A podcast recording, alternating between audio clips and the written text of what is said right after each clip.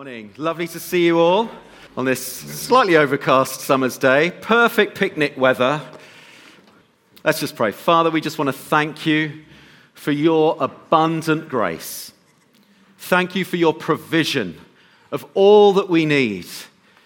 You are the God of heaven and earth. The whole world is yours.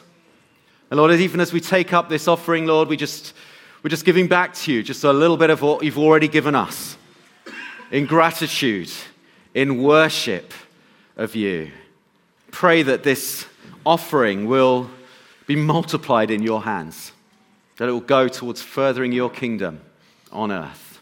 Just pray you'll continue to speak to us now. Help us to have open hearts, open ears, to be responsive to what you're wanting to teach us and show us. Amen. Amen. Wonderful. Great. Well, we are continuing our series looking at the parables that Jesus told in uh, the Gospels of Matthew, Mark, and Luke.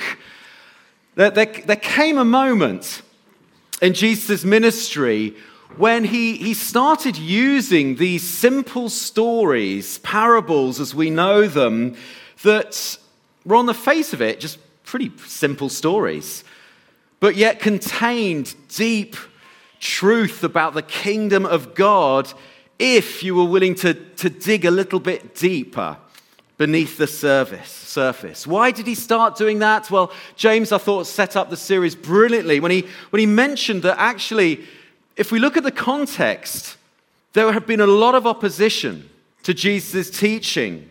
You know, at times he had been provocatively clear we think of the teaching of the Sermon on the Mount. He had been very direct, very upfront, not speaking in stories. And, and through that, so many people rejected the truth outright. In fact, using his words, twisting his words to be used against him. In fact, as was prophesied hundreds of years before, these people's hearts were hardened. And so rather than casting his pearls before swine, a phrase he used in the Sermon of the Mount, he started using simple stories.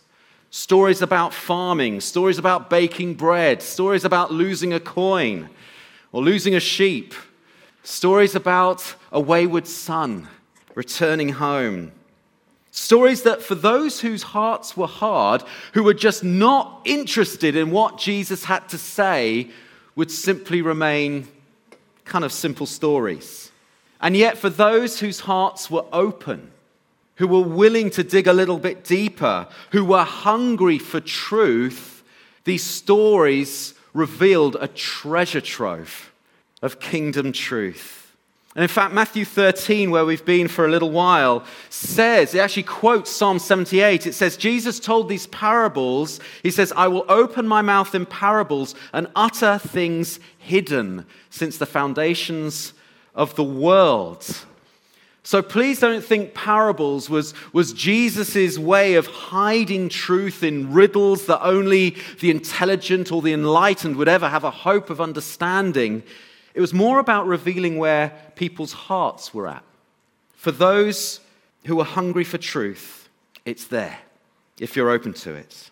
You know, and James really encouraged us to, to really listen, really hear what Jesus is saying, to dig a little deeper. Parables provoke us, they challenge us to dig a little deeper beneath the surface. You know, because as he said, it's so easy to listen at a shallow level. And I completely identify with his illustration of half listening to, to my children. You know, Ben, our youngest child, is massively into this computer game called Fortnite. Has anyone else heard of it? I mean, half the population seem to be in it. In fact, a lot of the German World Cup team, their performance was put down to the fact that they were staying up till four in the morning playing Fortnite and FIFA which is crazy considering they're actually going to be playing the real thing the next day. But anyway, they were playing these computer games, and Ben loves to tell me about his battles. He loves to tell me about new characters he's become, and he, I, love the, I love the fact that he wants to share this world that he's really into with me. I love the fact. But at times, my head is just in a different space. And when he's talking about all these different skins and, and backpacks and, and things that he's got, I, I can kind of, to my shame, I can kind of switch off. And I get into the, mmm, yeah, yeah, okay, wow, oh, that's really good, yeah. And I get the, I get the dad, are you listening? And I, oh, oh, oh, no, I'm oh, sorry. I'm just, my head's in a different place. He's wised up to this now. When he picks up on my, mmm, yeah, ooh, wow, you know, he'll throw in a, so you're happy with me spending $8.99 on a new skin then, are you? Mmm, yeah, yeah. Suddenly my mms and yes become a little bit more costly.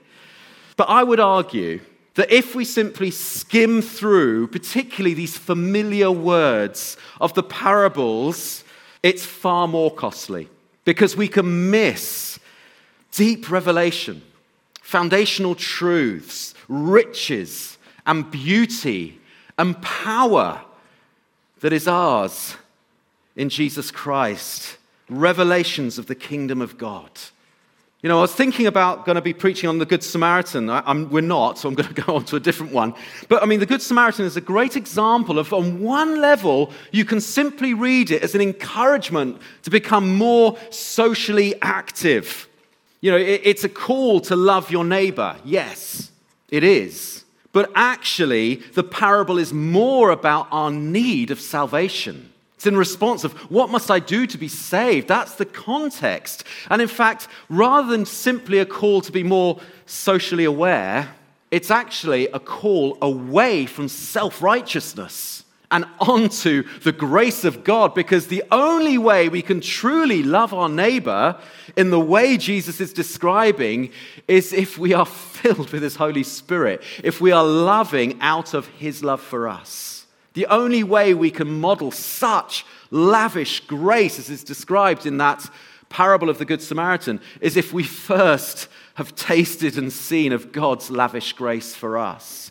If you look a bit deeper, it's, it's a salvation issue. Parables, thank you, parables reveal deep kingdom truths. I thought Mike as well did a great job unpacking the parable of the pearl of great price. Again, digging a little deeper, showing that although this kingdom costs us everything, we've been singing about it, I've got to surrender my whole life to Jesus. As we dig a little bit deeper, we realize that actually this is a kingdom that can never be purchased by us. But we have, in the person of Jesus Christ, one who has given his all to enable us to come into this kingdom, to enable us to, to receive by grace through faith this incredible inheritance that is ours in Jesus Christ. We receive this gift of eternal life, this gift of forgiveness. We receive this gift of being accepted into God's family as His children, sons and daughters, ones that carry His authority in this world. So, as Jesus said on numerous occasions, let him who has ears, let him hear.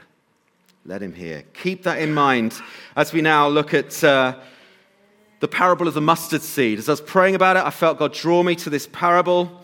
So, if you've got your Bibles, do turn to Matthew chapter 13. I'm going to read just uh, from verses 31 to 32. It says this, should come up there. Wonderful. So, Jesus put another parable before them, saying, The kingdom of heaven is like a grain of mustard seed that a man took and sowed in his field. It's the smallest of all seeds, but when it has grown, it is larger than all the other garden plants and becomes a tree, so that the birds of the air come and make their nests in its branches. Another simple story. You know, and Jesus is continuing this kind of farming theme. Remember the context of the people he's talking about? Would, this will be familiar terms. He just told the story of the sower and how lavishly the farmer sowed seed on good and not so good soil. He tells then the story of the wheat and the, the tares or, or the weeds and how he allows them to grow together. The wheat describing children of God, the weeds describing those that belong to the evil one, describing that there will one day become a harvest where the weeds will be pulled up. Judgment will come, but we are not called to be the ones who judge. We are the ones who are called to show God's love, to display His glory, to display His grace, to tell others of the wonderful good news of Jesus Christ. And although we see evil seemingly thriving around us, actually it's God's grace that he doesn't root it all up now. Why? Because there is still good seed yet to germinate. There's good wheat still to grow. And a wonderful confirmation of hope that we have is in verse 43 of chapter 13. He says, The righteousness will shine like the sun in their Father's kingdom. Why? Because this kingdom is an unstoppable kingdom. And that's the theme that continues in this parable of the mustard seed. And, you know, it is such a simple story. What is Jesus saying here in a nutshell? Perhaps I should say, in a mustard seed, it is simply that the kingdom of God is a growing kingdom. It's a growing kingdom. This is the first and most obvious point, really, of this parable. Why is this so important for us to grasp? Why was it so important for the disciples to grasp? Well, again, let's just think about the context. As we read through the Gospels, we see time and time again the disciples, understandably, kind of going up to Jesus, and I paraphrase, saying, God, when are you really going to start doing the stuff? When are you really going to start coming in power? You know, uh, when, when's the fireworks going to start? When are you going to overthrow the Romans? When are you going to do the stuff we've been waiting generations for?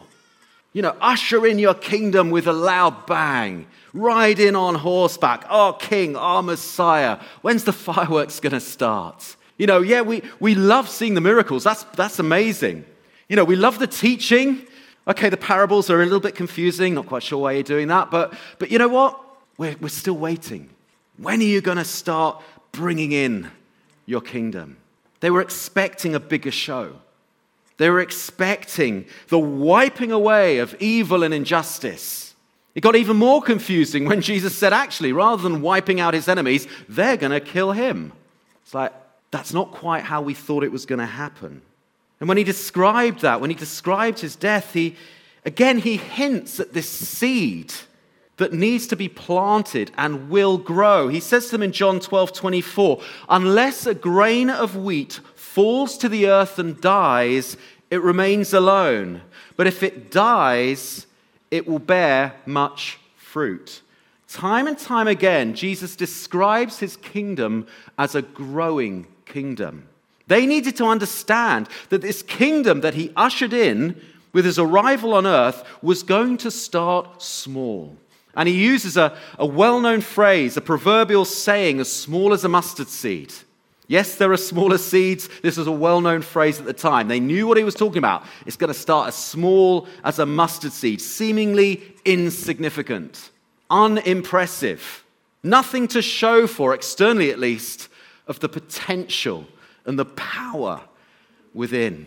The disciples needed to know that although they looked like a very unimpressive bunch of nobodies, actually, they would in fact have far more impact and a far greater reach than the mighty Roman Empire would have ever had and will ever have as God worked through them. And this was going to be achieved as every seed, every follower of Jesus died to themselves, died to their old lives, and lived for Jesus. So producing more seeds that produced more seeds. 30, 60, 100 fold, like the parable of the sower described. Because the truth is, this unimpressive kingdom is actually an unstoppable kingdom. Habakkuk 2 14. The earth will be filled with the knowledge of the glory of God as the waters cover the sea. Isn't that a beautiful image? It's a promise. Philippians 2:10 At the name of Jesus every knee will bow in heaven and on earth and under the earth. We are part of an unstoppable kingdom. And we need to really take that to heart. Because my second point is even though this mustard seed, as Jesus said, can grow into quite an impressive plant, it's not really that impressive to look at. If we move on to the other slide, if we move on to the other slide, there we go. That is a pretty fully grown mustard tree. To be honest, it's more of a big bush, really, isn't it? it? It's not a mighty oak, is it? It's not a mighty cedar of Lebanon or a giant redwood. It does grow pretty impressive if you consider the size of the seed and you know, other agricultural plants that are grown. Think of wheat, only grows so high. In, in, in that context, it's pretty impressive. But actually, it's still not that. It's still not that great. It's barely a tree, more of a large bush. And I think for us, it's very helpful to remember that actually outward appearances can be really, really deceptive. Yes, the gospel has reached around the globe. But you know what? We too can still feel pretty insignificant. As a church, on a good day, we're around about 150. 150 people in a borough of 200,000, in a city of near, nearly 9 million. At times, I can feel a little bit mustard seed like. I don't know about you. Particularly as we look around and see the need, see the brokenness, see the indifference. As we turn on the news and see heartbreaking knife crime, see homelessness, trafficking on our doorstep. And I think it is vital that we grab hold of this, this kingdom truth that actually outward appearances can be very deceptive. That whatever we feel like, whatever we look like, we contain the potential to transform the world. Do you believe that? Do you believe that? As, as kingdom ambassadors, we have the same power, this dunamis, where we get the word dynamite from, this same power that raised Jesus from the dead.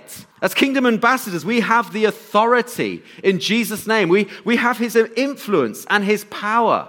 Why? Because we are temples of his Holy Spirit. He is Emmanuel, he is God with us as his heirs, his children. Whatever we look like, however unimpressive we may feel, we have incredible treasure, treasure, jars of clay, such treasure within. We need to hold on to that. We need to believe that. Let's never despise small beginnings. You know, Zechariah 4:10, so helpful because God is the one who brings the growth. He is the one who brings the growth. As we faithfully step out and sow more seed and water the ground and literally bring kingdom influence wherever our feet tread. We have that influence. You know, I, I love the fact that although it's not a great cedar, although it's not a mighty oak, it's still big enough for birds to nest in its branches. You know, and, and actually, when you, you read through some commentators, they see these birds as negative because of the parable of the sower, the birds stealing the grain. Actually, I think in this context, they're not negative, they're positive. The same way Jesus uses yeast, both negatively as false teaching, but also positively as the kingdom of God growing. I think birds, in this case, are very positive. I think it actually shows that when the kingdom of God is growing, you know, even think of the local church context. We can offer shelter and refuge, a place to belong, a home under our branches. You know, often you chase the birds away. Oi, stop eating our seed. We're meant to be harvesting these mustard seeds. You know, we put nets. Oh, we used to have a cherry tree. We used to put a net over it because the pigeons used to just gobble the, the, the, cherries, you know, almost gone in a couple of days. We'd just shout to the pigeons, go away. But here, no, no, they nest in its branches. They share in the tree's provision and protection. Isn't that a lovely picture? How are we modeling that practically as a church, as individuals in our homes? Are we offering protection? Are we offering provision? shelter, a place to belong, a place to call home. So we're part of an unstoppable, growing kingdom, yet at times it can look pretty unimpressive. But that doesn't matter because it's a growing kingdom. And key to this kingdom growth is our faith. It's so important we get this. God, in His wisdom, has chosen you and me to reveal this kingdom on the earth, to reveal His love and His rule and His reign to the community around us. That's his wisdom. You know, the weak things of this world, to shame the strong, the foolish, to shame the wise. But to do that, we need to put our faith into action. I think it's no coincidence that Jesus again uses the illustration of a mustard seed, not just to describe his kingdom, but also to describe our faith. Because faith and kingdom growth go hand in hand. You know, you can, you can count the number of times Jesus describes his disciples as ye of little faith. I, for one, find that very encouraging. But it's almost their, their kind of subheading the disciples, ye of little faith. He said it time and time again. In fact, he even went as far as saying, How long must I stay with you? He was pretty blunt, wasn't he? And he said that in response to them struggling to free a boy who was afflicted by a demon. And the story is, is told in Matthew 17, and Jesus says to them in verse 20 Truly I tell you, if you have faith as small as a mustard seed, there's that phrase again, you can say to this mountain, Move from here to there, and it will move. Nothing will be impossible for you. That's quite a statement. Now, in the past, I don't think I have got hold fully of the truth of what Jesus was saying here. In the past, I've thought, well, that's okay because all I ever need is just a, a teeny mustard seed faith and I'll be fine.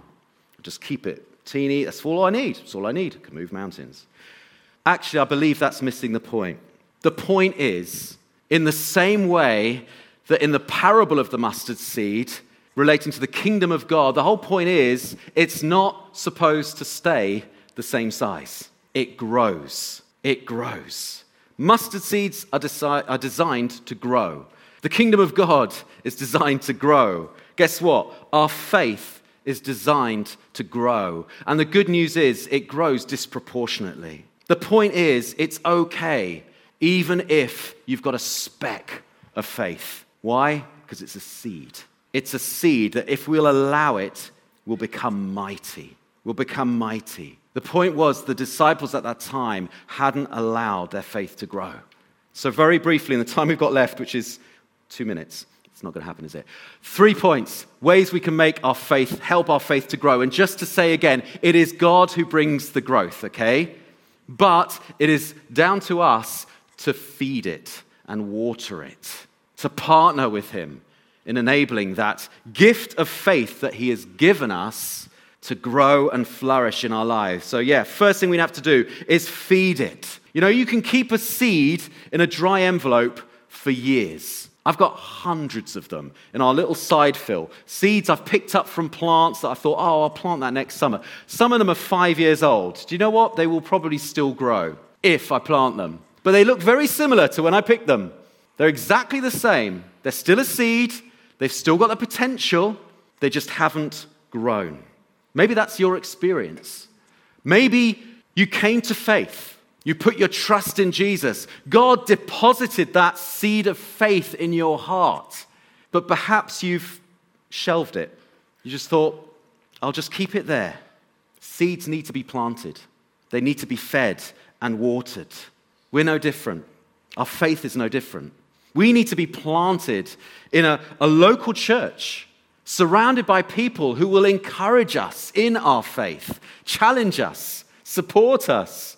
We need to be rooted in the Word of God. Faith comes by hearing, hearing by the Word of God.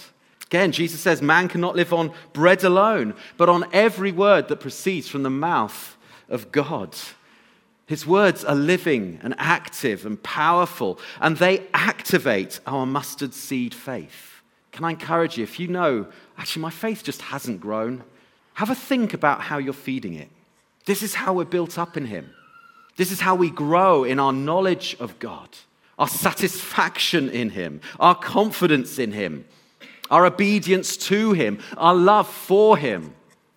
Hand in hand with reading God's Word, of course, is spending time in His presence in prayer. These are so important. Why couldn't the disciples heal that boy? Well, in Mark's parallel uh, description of that time, Jesus is very clear. He says this, this kind of demon can only come out through prayer and fasting. They hadn't built themselves up in prayer. It's so important. Time and time again, Jesus took himself away, spent time in prayer with his Father, building himself up. We build our faith up through prayer. It's often said no prayer, no power. It's really important. How are you feeding your faith? It needs to be planted, rooted, watered. Secondly, mustard seed faith grows as we step out in faith and take risks. Everybody's favorite thing. But we need to act on what we hear, don't we? James is very clear, James 1:22, don't just be hearers, but doers. I've just planted a, a new climber beside a sort of a southwest facing wall. And to be honest, it looks incredibly feeble. It looks very fragile. It looks at the slightest gust of wind is just going to snap it, break it down. So I've, I've started to run cable, little wires up the wall. I'm trying to train it. I don't know if it will work. I'm trying to train it to go up and around the wall. But even within a few weeks since I put the cable up, already its little tendrils have wrapped around it. And all its new growth, we've had a bit of rain, and suddenly there's new growth coming. All its new growth is along that wire. It's as if it's saying, I, I'm going to put my trust in this wire. I'm going to hold on to this wire and I'm going to follow it because it feels safe. I think, I think this is the way I need to go. And isn't that like faith? Faith is I'm going to hold on to the promises of God. I'm going to step out in the authority of God. I don't know where it's going to take me, but I'm going to hold on to it. Just like that little climber, it's putting all its growth along that wire. What are the ways you can step out in faith, even this week? What can you, in what ways can you act on what you know is true of who you are in Christ? Maybe in your place of work. Maybe it's reaching out to parents at school. Maybe it's stepping out in a new business venture. Maybe it's stepping out in, God, in your God given creativity to connect with people at a deeper level. Maybe it's saying, actually, I believe God's given me this, this ability, this gifting. I'm going to step out and use it. Maybe it's stepping out in the prophetic, stepping out in prayer. It might be laying something down takes faith to let something go in order to be able to take something better up. Maybe it is simply standing firm in the face of adversity. Because, thirdly, mustard seed faith grows when it's challenged. When it's challenged. Again, we're keeping on a bit of a gardening theme here and agricultural theme here. It's a well known fact that trees that are over supported, over protected, over staked have weaker roots than those that are allowed to flex a bit in the wind, those that are allowed to be exposed a bit to the pressures of life, the wind. What happens is that it forces the tree's roots deeper into the soil. In the same way, plants that are, are competing against weeds and other plants actually are forced to grow taller, to see the light, to reach the sun. And in the same way, often people that I come across who have really deep faith are often the ones that face daily challenges. Whether that's physical difficulty or family situations, you often see a faith that is really deep, really strong. Don't be surprised when our faith is challenged and tested. In fact, as James 1 encourages us to, and this can really stick in the throat at times, depending on where you're at. Consider it pure joy. that can stick in the throat sometimes, can't it? Consider it pure joy when you face trials of many kinds. Why? Because you know that the testing of your faith produces what? Perseverance. Perseverance. Let perseverance finish its work so that you may be mature, fully grown and complete, not lacking in anything. And really, the key here is persistence, isn't it?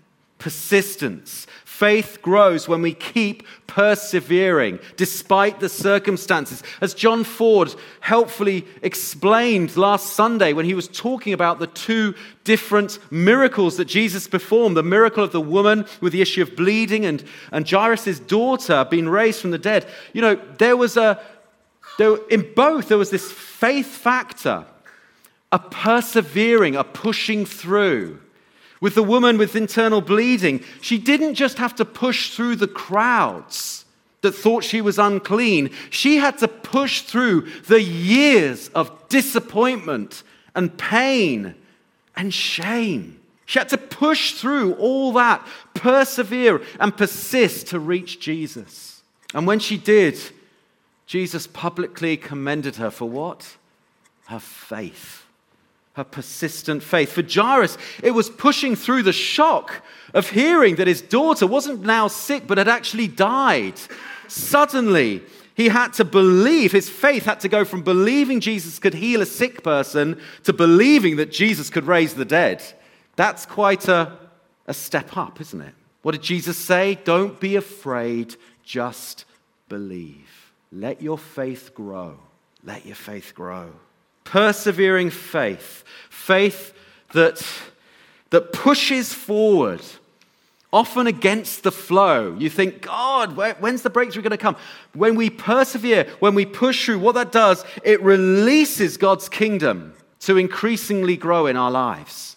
At times we can seem very unremarkable, very weak, but we're called to live by faith and not by sight, aren't we? And our faith is in the God who can move mountains. I wonder what mountains, what challenges you are facing this morning. If you have the tiniest bit of faith, if you have mustard seed sized faith, be encouraged. Be encouraged. Because if you are prepared to feed it, if you are prepared to, to, to, to get into God's word and spend time in prayer, if you're prepared to step out and act on it, to tell others about the kingdom, to demonstrate its power, if you're prepared to persevere through God's grace, holding on to the promises of God, you will see mountains being moved. It's a seed that grows. And as with yeast, as Jesus goes on to say in the following paragraph, every part of the dough will be impacted. Will be impacted. Not one part of creation is going to be left unaffected by this unstoppable, redeeming power of God. That's the promise we have as his kingdom increasingly comes on earth as it is in heaven. Shall we pray? Why don't we get the band to come back up? We're just aware of time. We've overrun a little bit. I would just like to encourage you. If God's been speaking to you through the worship, Amy's word that she brought about just knowing that you are feeling tied up in fear or perhaps shame, you know, sometimes we can think of this tiny little seed. I will never get free. God, give you faith right now in Jesus' name. He is the God who can move mountains. If there are challenges in your life, if there are habits in your life that you think I will never be free of, God is a God who can move mountains. Trust Him. Allow your faith to grow. Let's just worship Him, and then there'll be time for prayer afterwards.